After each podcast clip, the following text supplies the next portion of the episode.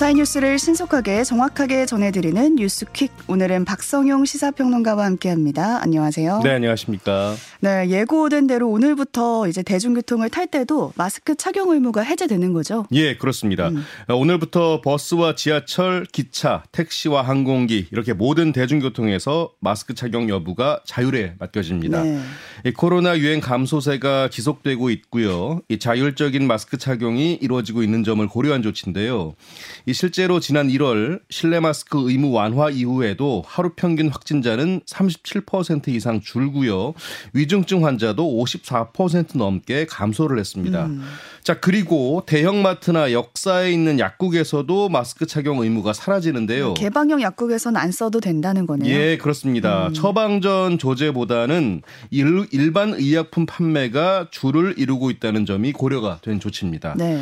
자, 이제 마스크 착용 의무가 남은 곳은 병원과 일반 약국 같은 의료기관과 요양원 등 감염 취약시설뿐인데요. 음. 자, 그래서 정부는 고위험군 관리에 더욱 집중한다는 방침입니다. 이에 따라 고위험군의 경우 사람이 모이는 곳에서는 적극적으로 마스크를 착용해 달라고 권고하고요. 아울러 백신 접종과 먹는 치료제 처방 강화로 위중증화 비율을 떨어뜨리는 데 집중한다는 계획입니다. 네. 우선 대중교통에서 의무 착용은 해제가 됐는데 방역 당국은 이제 버스나 열차가 밀폐된 공간이다 보니까 착용을 적극 권고한다 이런 발표를 했더라고요. 예. 서울시는 시민들에게 승객 혼잡도 정보를 실시간으로 제공하기로 했다고요? 네, 그렇습니다. 이 생활 방역 강화 차원인데요. 음. 이 버스는 버스 정보 안내 단말기에서 실시간 도착과 차량 혼잡도 정보를 제공하고요.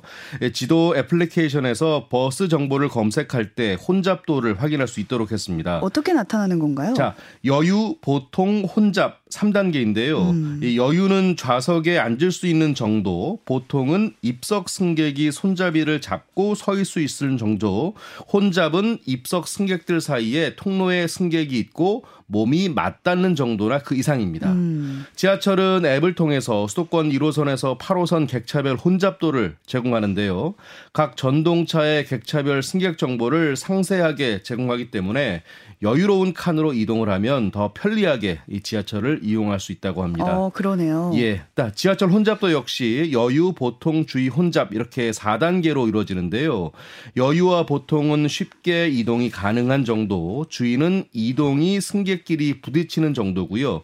혼잡은 열차 내 이동이 어려운 상황을 뜻한다고 합니다. 네, 혼잡도를 미리 확인해 가면서 열차나 버스 이용하실 수 있게 됐습니다. 네. 어제는 북한이 또 동해상으로 탄도미사일을 발사했습니다. 네, 어제 오전 11시 5분쯤 평안북도 동창리 일대에서 동해상으로 단거리 탄도미사일 한 발을 발사했는데요. 800여 킬로미터 비행 후에 동해상에 탄착을 했고요. 한미 정보, 정보당국이 세부 재원을 종합적으로 분석하고 있습니다. 음. 이 북한의 탄도미사일 도발은 한일 정상회담이 열린 지난 16일 화성 17형이라고 주장한 이 대륙간 탄도미사일 ICBM을 발사한 지 사흘 만인데요. 최근 도발 빈도가 잦아지고 있는 분위기입니다. 네. 특히 어제 미사일은요, 이 미국의 전략 폭격기죠. B-1B가 한반도에 진입하기 직전에 발사돼서요. 한미 연합 연습 훈련에 대한 반발로 풀이가 음. 되고 있습니다. 그 말씀하신 미국의 전략 폭격기 B-1B 얘기도 좀 해볼게요. 한반도에 진입을 해서 대북 억제력 과시했습니다. 네, 그렇습니다. 이게 16일 만에 다시 전개가 된 건데요. 한미 연합 연습이죠. 자유의 방패 7일 차인 어제 비 미국의 B-1B 전략 폭격기 기가 한반도 상공에서 연합 공중 훈련을 진행했습니다. 이번 훈련에는 우리 공군의 F-35A 스텔스 전투기와 미 공군 F-16 전투기도 참가를 했는데요. 음. 국방부는 한미가 이번 훈련을 통해서 굳건한 연합 방위 태세와 확장 억제의 행동화를 강화하고요. 한미 공군의 상호 운용성과 신속 대응 전력의 전개 능력, 또 전시 강력한 이 전략적 타격 능력을 크게 강화한 것으로 평가했다라고 전했습니다. 네. 근로시간 제도 개편안에 대해서 여진이 계속되고 있는데 앞서 대통령의 보완 지시도 있었는데 이런 상황에서 국민이 원하는 희망 근무 시간이 발표가 됐어요. 네. 나온 결과를 보니까 주 40시간도 안 되는 걸로 나왔네요. 네, 그렇습니다. 음. 한국보건사회연구원이 낸 2022년 전국 일 생활 균형 실태 조사를 보면요. 이 취업자가 원하는 주당 근로 시간은 36.7시간으로 이 상용 근로자는 37.6시간, 임시 일용직에선 32.4시간으로 나타났습니다. 음. 하지만 실제 근무하는 시간은 41시간이라고 답해서 이 해당 희망 근로 시간과 4시간 넘게 차이가 났고요. 네. 현재 주 52시간이 넘게 일하는 사람들 역시 이 희망 근무 시간은 44.2시간으로 괴리가 있었습니다. 음. 이 원하는 근무 시간은 연령대가 내려갈수록 짧았는데요. 20대 이하는 주당 34.9시간만 일하기를 원했고요. 30대는 36.3시간, 40대는 37.1시간, 50대는 37.9시간으로 답했습니다. 어, 참고로 이번 조사는 지난해 9월 20일부터 10월 7일 사이에 전국의 만 19세에서 59세 사이 2만 2천 명을 대상으로 온라인에서 실시가 됐습니다. 음. 또 인천교통공사의 운영권 만료로 이제 운행이 중단될 게 우려됐던 구간이 있었는데 서울 7호선 부천 구간이었거든요. 예. 근데 일단은 운영권 합의가 전격적으로 이루어지면서 중단은 안 되는 거죠. 네, 그렇습니다. 음. 일단 자 지난 2012년 10월 개통한 7호선 부천 구간은요 운영 주체를 두고 부천시와 서울교통공사가 대립을 하면서 한때 운송 면허 종료 기한인 오는 28일 이후에 운행이 중단될 위기에 있었습니다. 그러니까요. 부천 구간 타 하고 이제 출퇴근하셨던 분들은 걱정이 컸거든요. 예, 그랬죠. 음. 자, 부천시는 현실적으로 노선을 운영할 조직과 시설이 없어서 서울교통공사가 위탁 운영해야 한다는 입장이었는데요. 하지만 서울교통공사는 공유재산과 물품관리법상 이 위탁 운영은 최대 10년 동안만 할 수 있어서 더는 운영할 수 없다 이렇게 음. 맞섰습니다. 네. 이에 중재에 나선 국토부가 조율안을 내서 합의가 이루어진 건데요. 서울 지하철 7호선 온수에서 상동까지 이어지는 부천 구간 운영을 서울교통공사와 인천교통공사가 나눠서 담당하기로 했습니다. 네. 주말 사이 사건 사고 소식도 보겠습니다. 인천에서 일가족 다섯 명이 한꺼번에 숨진 채 발견이 됐는데요. 경찰이 수사에 나섰습니다. 네, 그렇습니다. 그제 오전 인천시 미추홀구의 한 빌라에서 사람이 쓰러져 있다는 신고가 112에 접수가 됐는데요.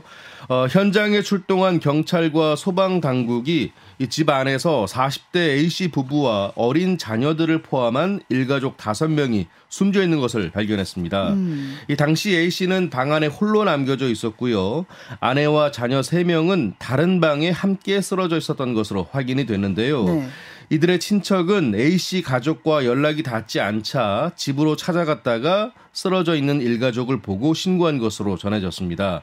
경찰은 A씨가 아내와 자녀들을 흉기로 살해한 뒤에 자신도 극단적인 선택을 했을 가능성에 무게를 두고 사건 음. 경위를 조사하고 있습니다. 네. 또 어제 충남 아산에서는 패러글라이딩을 하던 남성 두 명이 숨지는 사고가 있었습니다. 네, 그렇습니다. 음. 어제 오전 충남 아산시 선장면 곡교천 인근에서요. 이 패러글라이딩 동호회원과 함께 선장면 인근에 착륙하려던 50대 남성 A씨가 물에 빠져 숨졌습니다. 어, 또 A씨를 구하려던 동호회원인 60대 남성 B씨도 심정지 상태로 발견이 됐는데 병원으로 옮겨졌지만 끝내 숨졌고요. 음. 경찰은 동호회 회원들과 목격자 등을 상대로 정확한 사고 경위를 조사하고 있습니다. 네, 안타까운 사건 사고들이었고 또 어제 오전에도 고속도로를 달리던 버스가 정차되어 있던 승용차를 발견하지 못하고 그 뒤로 그냥 들이받았는데 한 명이 숨졌습니다. 네. 어, 어제 오전에 경부고속도로 상행선 남청주 IC 인근에서 이 고속버스가 버스 전용 차로에 정차해 있던 승용차를 미처 발견하지 못하고 들이받았는데요. 음. 이 정차해 있던 승용차에는 60대 중년 부부가 타고 있었고요. 네. 운전자인 남편 A 씨는 사고 직전에 차량 밖으로 빠져나왔는데 A 씨의 아내는 조수석에서 내리다가 버스에 치여 숨졌습니다. 그러니까 여기가 고속도로인데 왜 정차되어 있던 건가요?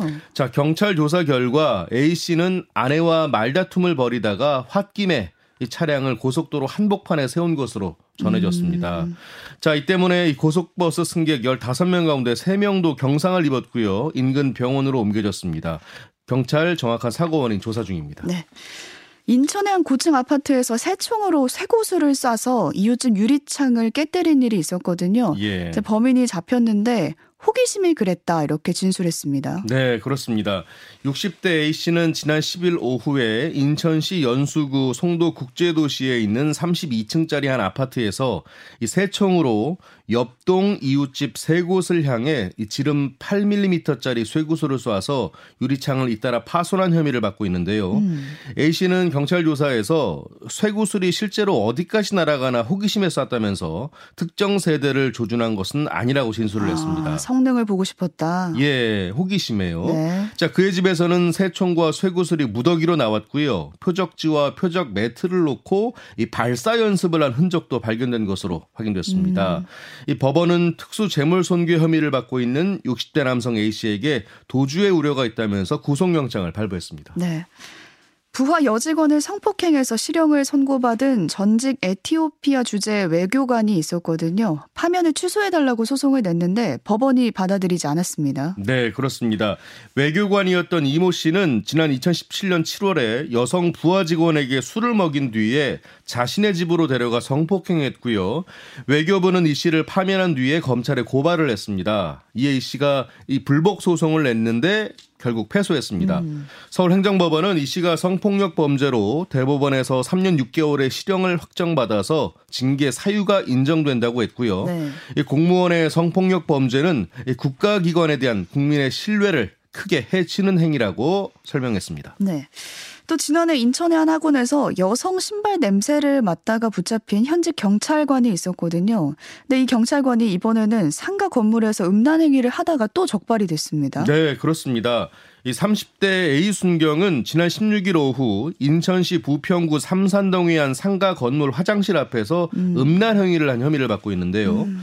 이 목격자로부터 신고를 받고 출동한 경찰은 A 순경을 임의 동행해서 인적 사항을 확인한 뒤에 귀가 조치했는데 A 순경은 당시에 근무 중은 아닌 것으로 일단 파악이 됐습니다. 네, 또 전적도 있었던 거죠. 예, 자 말씀하신 대로 앞서 A 순경은 지난해 6월에도 인천시 서구 모 학원에서 신발장에 있는 여성의 신발 냄새를 맡다가 건조물 침입 혐의로 불구속 입건된 바가 있는데요. 음. 이 당시 퇴근 후 자녀 상담을 위해 학원을 방문한 A 순경은 경찰 조사에서 이 충동적으로 그랬다라고 진술한 것으로 전해졌고요. 이후 강화서로 전보 조치가 됐습니다.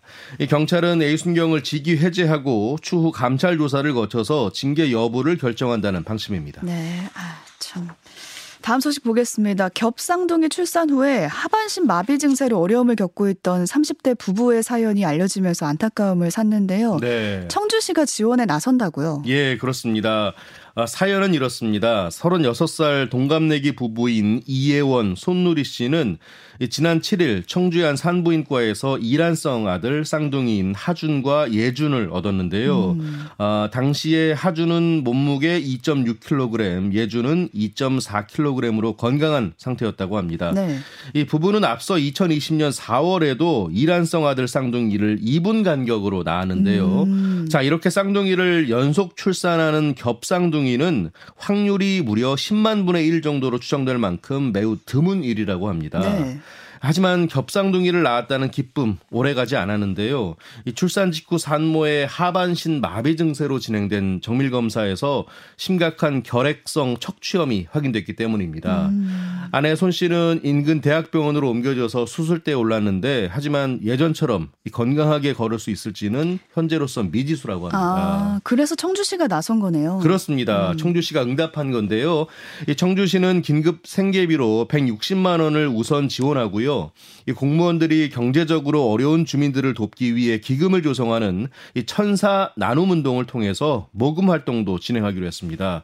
자, 그리고 오는 27일에는 이 지역 화폐인 청주페이 앱을 통한 특별 모금도 시작할 계획이고요. 음. 이 관할 동 행정복지센터는 지역사회 보장 협의체를 연계해서 분유처럼 양육에 필요한 물품도 지원할 예정이라고 합니다. 네, 도움이 됐으면 좋겠습니다. 우리나라 첫 민간 시험 발사체인 한빛 TLV가 브라질에서 오늘 새벽에 발사가 됐다고요? 네, 그렇습니다. 아, 우리나라 우주 발사체 스타트업이죠. 이노스페이스가 독자 개발한 추력 15톤급 시험 발사체 한빛 TLV를 우리 시간으로 오늘 새벽 2시 52분 음. 브라질 공군 소속의 알칸타라 우주센터에서 발사해서 정상적인 이륙을 확인했다고 전했습니다. 네. 이 한빛 TLV 시험 발사체는요, 이 위성 발사 서비스 사업을 위한 50kg급 소형 위성 발사체, 이 한빛 나노에 적용될 하이브리드 로켓 엔진의 비행 성능 검증을 위한 것인데요. 시험 발사체는 높이 16.3m, 음. 직경 1m, 중량 8.4톤이고요. 1단 로켓으로 추력 15톤급의 하이브리드 엔진 한 개를 장착했습니다. 네. 이노스페이스는 지난 4월, 지난해 4월 브라질 공군과 체결한 협약에 따라서 위성 항법 시스템 시스나브를 탑재체로 싣고 발사가 됐습니다. 네, 우리의 민간 시험 발사체 소식까지 함께 다뤄봤습니다. 박성용 평론가와 함께했습니다. 고맙습니다. 고맙습니다.